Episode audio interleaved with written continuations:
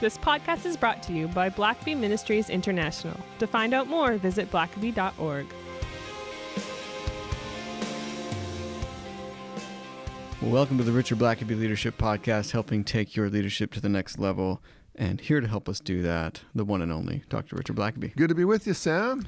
Good to be with you too, Richard. Um, you've got uh, sort of a monumental uh, uh, task ahead of you in, in, about a week, and uh, you're running your first half, half marathon. Marathon, I know. I never thought I'd see the day, Richard. I, to be well, honest, you oh, ye of little faith.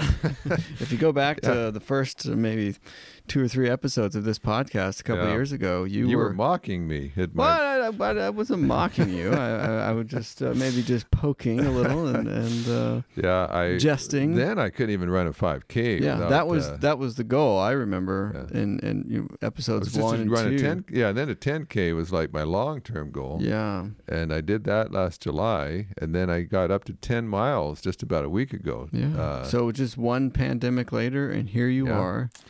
running a trying to bring something good out of running a, a half bag. marathon. So yeah, so th- this coming Sunday, actually, I'll be uh, the half marathon, and uh, I, it'll be I, I, don't know. I've never I've never run more. I've only run ten miles once, and so this is uh, yeah. three miles more than that. But it's kind of funny the way they do that. The, the pre-training, they if you're going to run thirteen point one miles they tell you don't ever run more than 10 kind of in training and then yeah. on the day you add three miles to your longest run it's yeah.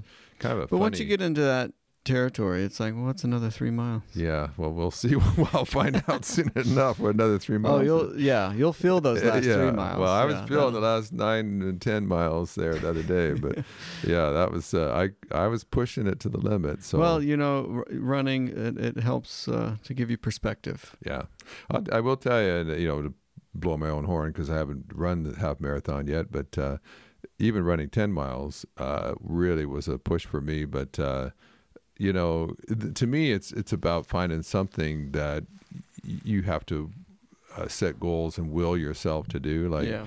and uh, I, I think everybody should have some kind of stretch goal just you know it's it could be learning a language yeah. uh, learning to play the piano or an instrument or uh, but something that is hard and that pushes you and is a worthy goal and something worthwhile to to, yeah. to achieve and accomplish. And uh, and so for me I guess the last little bit it's been now it's uh, run a half marathon. I, I've got no illusions. Don't just slap me if I even mention thinking about a full marathon but half marathon to me is sort of like I always thought maybe that would be really that's my stretch goal. And I don't plan to run a lot of those, but I'd like to have at least run one. Yeah. And uh, I think 10 a 10k is kind of a nice nor, sort of normal stretch for me. But anyway, I think for our listeners, I would challenge every one of you listening uh, to this podcast. What is the stretch goal you you're pushing yourself for right now? Yeah. Uh, always have something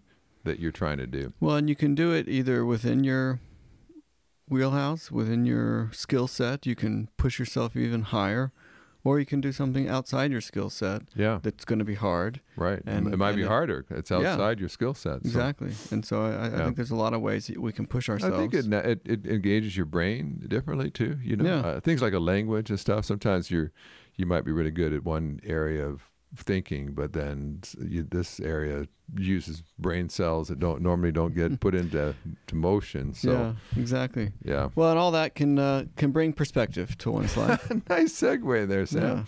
Yeah. Uh, yeah, I want to talk uh, in this podcast just a little bit about perspective. It's uh, yeah, there's just a couple of things. And next week I've got another kind of uh, issue like that as well, but.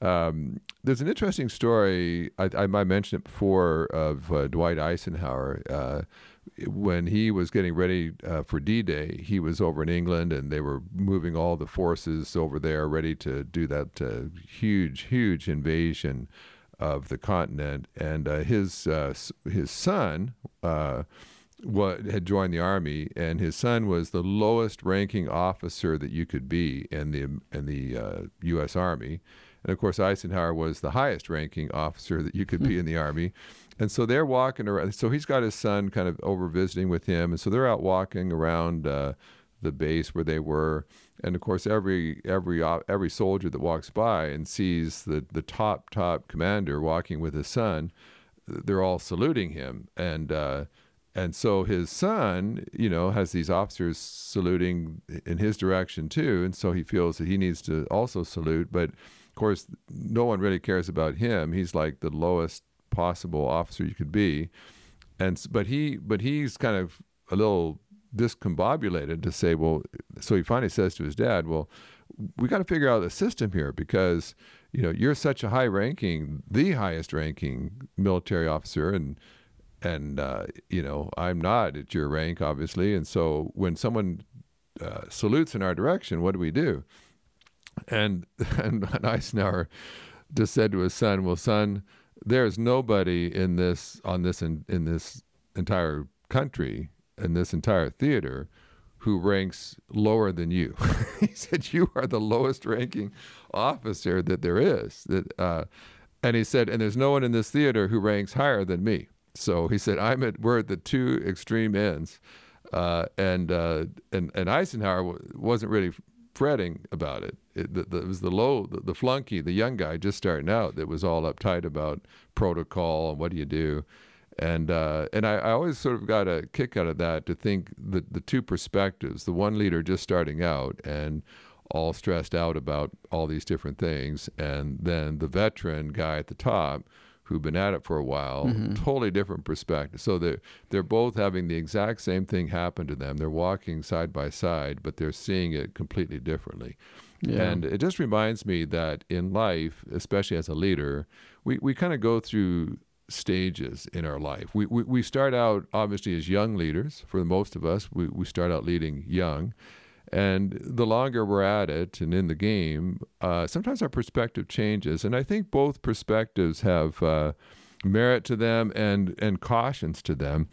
And what I wanted us to do is just look for a moment at uh, the life of Moses. And I think that uh, we're, we're very familiar with these stories, but there's, there's two kind of interesting perspectives on him.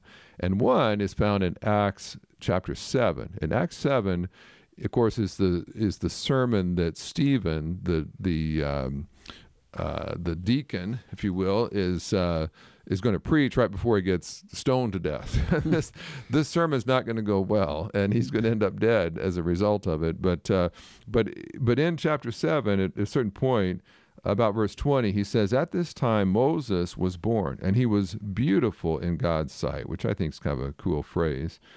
Uh, he was cared for in his father's home for three months. When he was put outside, Pharaoh's daughter adopted and raised him as her own son. So Moses was educated in, in all the wisdom of the Egyptians and was powerful in his speech and actions. When he was 40 years old, he decided to visit his own people, the Israelites. When he saw one of them being mistreated, he came to, to his rescue and avenged the oppressed man by striking down the Egyptian. He assumed his people would understand that God would give them deliverance through him, but they did not understand. The next day he showed up while they were fighting and tried to reconcile them peacefully, saying, Men, you are brothers. Why are you mistreating each other? But the one who was mistreating his neighbor pushed Moses aside, saying, Who appointed you a ruler and a judge over us? Do you want to kill me the same way you killed the Egyptian yesterday? When he heard this, Moses fled and became an exile in the land of Midian.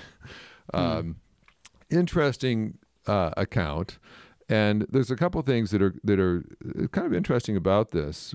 Uh, of course, one in verse 22, uh, Stephen says that Moses was educated in all the wisdom of the Egyptians. And of course, the Egyptians are the uh, the, the world's superpower at the time, uh, very influential and um, and powerful and uh, sophisticated. He's got the best education basically that's available at the time. Right. He's got an MBA from Harvard, if you will, uh, and uh, uh, and it says he's powerful in his speech and actions. Now, which is interesting. It's interesting because we're going to see in a moment that in Exodus chapter 4, he's going to argue then, 40 years later, that he is not eloquent of speech. He, he says, I'm not a good speaker. But in, in, in, in, when he's 40, when he's essentially a young man, the Bible says he was actually quite eloquent. He's powerful in speech and powerful in actions and very well educated. Uh, and so, uh, but then when he basically the first time he tries to lead, you know, he, he, he finally when he's about 40, he's got all his education, all his trainings behind him. He decides maybe it's time to get in the game here. So he goes to visit his Israelite brethren and uh, sees an Egyptian mistreating uh, a Hebrew and ultimately kills the Egyptian. And uh, the next day he comes and it's like, okay, I'm starting to try to help my people here. I'm this powerful speaker and leader, and uh, now what else can I do to fix things? And he sees two Hebrews, uh, one one kind of oppressing the other.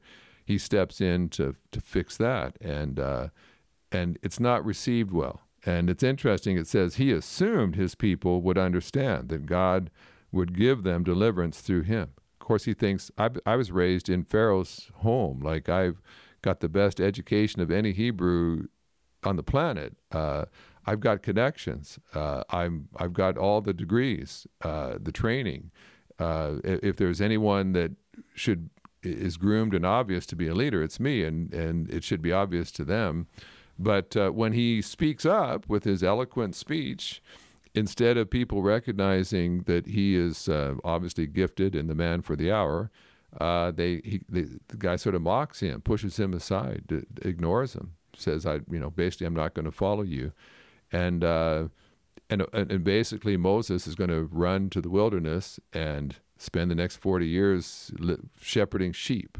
Uh, from being a prince in the most powerful country in the land, he's going to go to being a shepherd of sheep in the backside of the desert for 40 Well, and it years. sounds like that was a self-imposed, self-inflicted um, period of his life.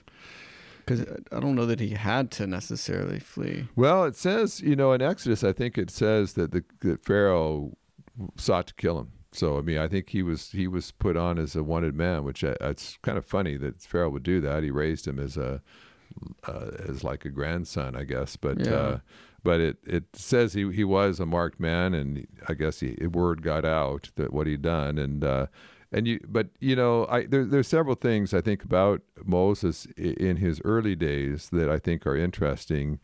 Uh, one is he was overconfident. He looked at his education uh, and so on, his youth, his vigor, his enthusiasm, his energy level, his physical strength, his mind is working sharp, and he figures, uh, boy, I can take on the world. You Yeah. know, I can change the world. I, I can move mountains. Um, but he it's con- it's confidence without experience. He's never done any of this before, and I can tell you. There are a lot of people getting their MBAs or getting uh, their their masters of theology degrees in seminaries Yeah. that have all these dreams of the businesses they're going to start when they finish their degree or the church they're going to start or grow and and uh, sometimes even parents you know were anticipating being uh, uh, having their first child and what a great parent they'll be and uh, but no one told them about uh, colic and, uh, and babies that cry hour No after hour yeah, no all one night mentioned the sleepless Uh, nights that would be involved. yeah, and just the uh, all the stress, and uh, when people don't just respond to your leadership, you know, wait a minute, I'm the boss here. I'm the I'm the manager. You, you're supposed to just recognize my infinite wisdom and do what I say, but instead they're resisting. They're arguing with me. Uh, they're not following through and doing what uh, I told them to do. Uh, and so there's a there's overconfidence uh, in a lot of times for spiritual leaders. There's a shallow walk with God. A lot of young guys, um, they they tend to be action oriented and think, you know, I well sure I'll pray, but I'm going to get out there and make it happen.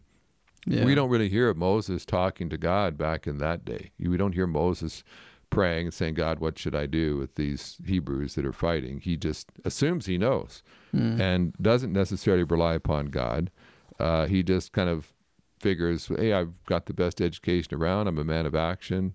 Uh, I'll just I'll handle this myself. And of He's course, the, the it- highest ranking Hebrew. yeah, he it uh, and it blows up in his face. Uh, and sometimes when you're young, you have unrealistic expectations. You you just assume, well, I'll do this and they'll do that, and uh, it, won't take a lot of effort, or it, we'll just people will be reasonable. They'll be rational. They'll recognize what's good for them, and they'll be glad that I I'm going to work it out on their behalf. uh, and then it doesn't work out that way. And so what happens sometimes is that, especially when we're younger, we our, our, our own self image is not always very accurate. Sometimes we have a too high a view of ourselves and we're, we're too confident. Our, our confidence level is not really based on experience. Um, and, uh, and, and because of that, we, we, we expect the wrong things. And what, what you realize in a nutshell for him is number one, Moses didn't know people very well. He assumed he knew people and he knew how to work with them and, and how they would respond but he hadn't done a lot of work with people yet, that at least that we know of. Uh, certainly hadn't worked with the Hebrews before, and um, and and so when you don't know people well, if if all you know about people is what you read in books, uh, you've got a lot to learn still. Yeah. And it, it also he didn't know himself very well. Uh, hmm. Here, this guy is so confident. He's a prince of Egypt, and he's uh, well educated and trained. And basically, he has experiences one failure, and it so demoralizes him that he spends 40 years in hiding as a result. How can you go from being this prince swaggering around the country and and then one failure is all it takes to rattle you and you assume that you're you're done that uh, it's impossible mm. and uh, and you know sadly I, I, I would just say especially for younger leaders be very careful about those failures because failures are going to happen uh, and how you handle that failure is going to mean everything. Uh, for some people, they tried once, it didn't work, they've never tried it again. Thirty years later, uh, and the fact is, if, like I've I, have i have talked to, to some young pastors who the first church they went to was a completely dysfunctional church. Uh, Satan had a hand, you know, just a, under lock and key and um, and and these young, naive, sort of optimistic people uh, had no idea that God's people could be so ugly and so wicked at mm. times, and they chewed him up and spit him out. And so the pastor assumes, I guess I'm just not called into ministry. Uh, I guess I'm just not good at this. Well, the fact is, even a veteran pastor would have really struggled with people that carnal, uh, power structures that entrenched over the years. Yeah. But because they had an early failure, now they see themselves as a failure and they go into exile like Moses and and walk away and it's tragic oftentimes. Uh, and so they make the wrong assumptions about themselves. They overconfident maybe to begin with, and then demoralized afterward. And both perspectives aren't actually accurate. Mm. And so, and then lastly, Moses just didn't know God very well. So he didn't know people well enough, he didn't know himself well enough, and he didn't know God well enough.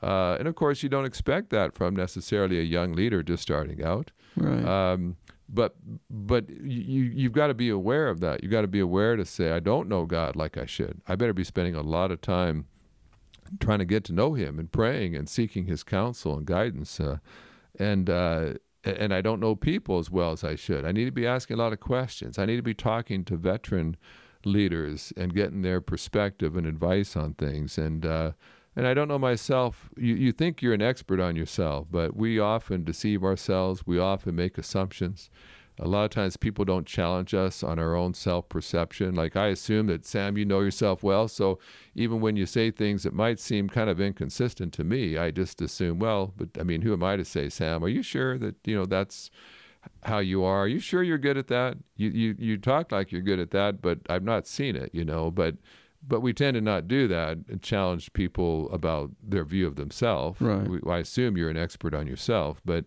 uh, so we can end up with some real blind spots because no one, especially in our young days, has said, "Hey, you you need to." I think you need a bit of humbling there, my friend. Or uh, yeah, you're actually not that good. That. I say, I'm not quite sure how to say this, but yeah. there's still room for improvement. Uh, and so, you know, I, you're vulnerable at times as a young leader, and I think Moses was obviously and it cost yeah. him 40 years in the wilderness uh, for him to grow up in the process. Well, let's take a quick break here and we'll come back. Once a quarter, Richard Blackaby gives a conference call devotional for marketplace leaders in partnership with Workforce Ministries. Connect with this call via Zoom or on the telephone. The next call will be held on Wednesday, February 24th at noon Eastern Time. Visit workforceministries.org for the phone number and for the Zoom link.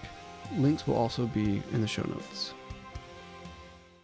All right, Richard. Well, um, just as we close here, uh, what what are some other takeaways from from this experience with Moses Uh, that, that well, we can apply? Yeah, I well, so we looked at Acts seven and Stephen's take on Moses, but then you get to Acts cha- or uh, Exodus chapter three and four, and you see the other side. Now Moses is eighty. He's he's had he's an older guy now, and uh, of course, it, famously in, in Exodus three, he encounters God in a burning bush, and God says, "I'm I'm going to deliver the Israelites from Egypt, and uh, Moses, I'm going to use you." And uh, right away, for, for two chapters, Moses argues and frets and comes up with excuses. And uh, and he says, "Well, who, you know, who am I that you would do that? I'm just a shepherd. That's all I am."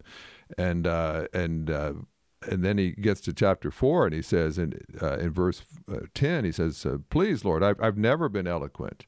Uh, either in the past or recently, or since you have been speaking to your servant uh, because my mouth and my tongue are sluggish. Now, that you you kind of wonder. Well, uh, Stephen said that he was eloquent, he was powerful in speech and word, and Yeah. now forty years later, Moses is saying, "I'm sluggish in speech. I've got a thick tongue. I, I can't." Of course, all he's spoken to in forty years, besides his family, has been uh, Sheep. sheep. Uh, He spends a lot of time alone, uh, day after day, where he just has to holler out stuff, instructions to his sheep, and uh, so now he now he feels like uh, I, I I'm not a speaker. I can't do that. And of course, the big question is, well, which is right? You know, was Stephen right or was Moses right when he was 80? Uh, Because it seems like when Moses was a young man, he saw himself as powerful in speech and an obvious leader that uh, people should recognize. But now he's 40 years later, he's like, I'm not a leader. I'm not a Yeah. speaker. I'm. So did he change or did his perspective change? Uh, now, obviously, he would have been rusty because he hadn't spoken uh, to any audience bigger than a flock of sheep for 40 years. But uh, but did he have that ability, or did his perspective change? And I, I would suggest to you that oftentimes leaders, as the years go by, their perspective changes a bit, and not always for the best. Uh, sometimes.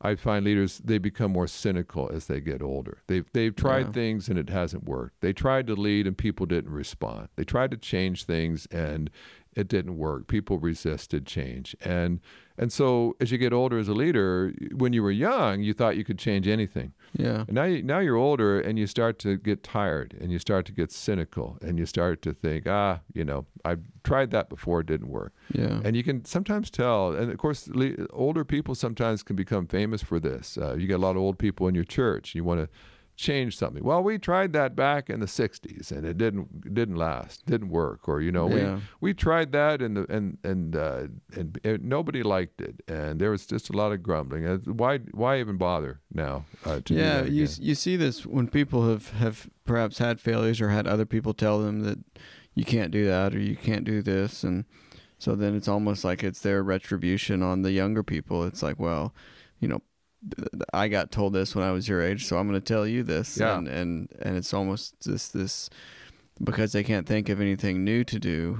They feel it's their duty to yeah. to poo poo the the young people. sometimes the sometimes the change is uh, is sadly you know you'll have a young guy all excited and it'll be the older guy saying oh you'll get over that Yeah. yeah I know you're excited about what God can do in the church right now but you'll get over that you'll you'll grow out of that which is really sad when a when a person Yeah. talks that way and and and uh, and and what happens sometimes is you, you when you're young you're driven by the future Yeah. when you're old, you're in danger of being driven by the past. Mm. Now it's about not what could be, what lies ahead in the future, but uh, 20 years ago I tried that, didn't work. Yeah. Uh, and so I'm still not trying it anymore. You know, 20 years ago I had a failure, and that failure still drives what I do now. I and now you get a lot of older guys just wait until they retire. You know, at this point, I, when I was in my 20s, I was changing the world. Now I'm just putting in time till I can Yeah. retire. And and and Moses at that point is kind of putting in time. He's just I've got couple of kids to raise. Uh, I've got this little business and the sheep I'm running for my father-in-law. Uh, you know, I, when I was young, I dreamed of changing the world, but now I'm just just trying to put some more money aside my retirement fund and Mm-hmm. and working on getting ready to you know work on my golf game.